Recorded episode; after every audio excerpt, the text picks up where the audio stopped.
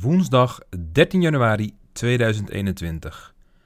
Bijgekomen van de verlengde lockdown. Niet helemaal, maar ja, wat ga je er tegen doen? Eh, niks.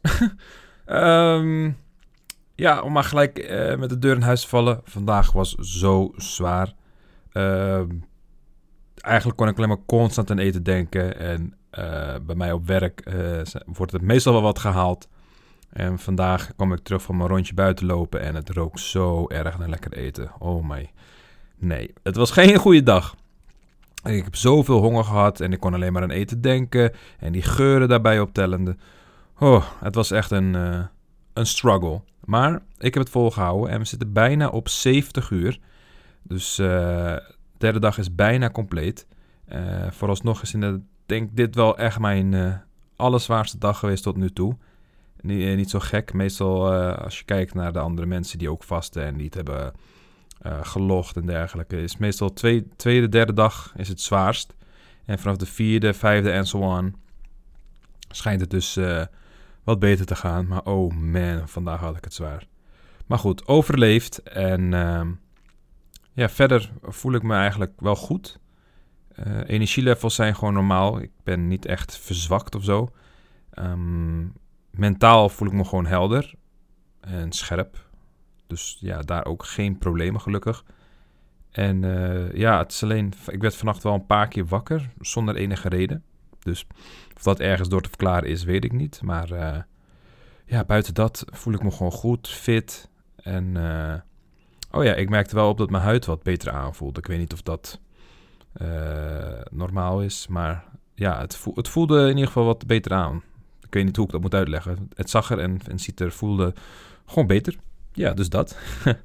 en uh, ja, ik ben gewoon uh, benieuwd uh, naar morgen, hoe ik me morgen voel. Ik ben overigens wel begonnen met supplementeren. Dus uh, ik neem wel een vitaminepil.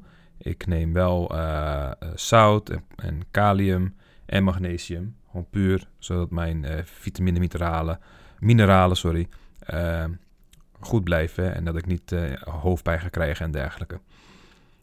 Goed, dan heb ik één leuke vraag gekregen. Uh, en de vraag was: poep, poep je eigenlijk nog? nou, ik kan je vertellen, uh, als je die wil horen, moet je nu even skippen. gisteren heb ik nog één keer gepoept, maar vandaag nog niet. De allereerste dag ook. Dus gisteren en dan vandaag nog niet. Wie weet komt dat nog. Ik durf het niet te zeggen. Ik zal het morgen wel even updaten. Um, dus ja, ja nee. Uh, vandaag nog niet. Maar dus ik poep denk ik dan nog wel. Gisteren. Maar ja, nogmaals, je hoort het morgen of het uh, vandaag is gelukt of niet. en dan ja, de, de, de vraag van gisteren. Hoe lang denk ik de langste vast, uh, of in ieder geval wat het record is. ik kan je vast vertellen, het is geen maand. Het is geen twee maanden, het is geen half jaar, het is geen jaar, het is zelfs langer. Het record staat op 382 dagen, dus iets langer dan een jaar. Uh, deze man, Angus uh, Barbieri, uh, woog ongeveer 207 kilo.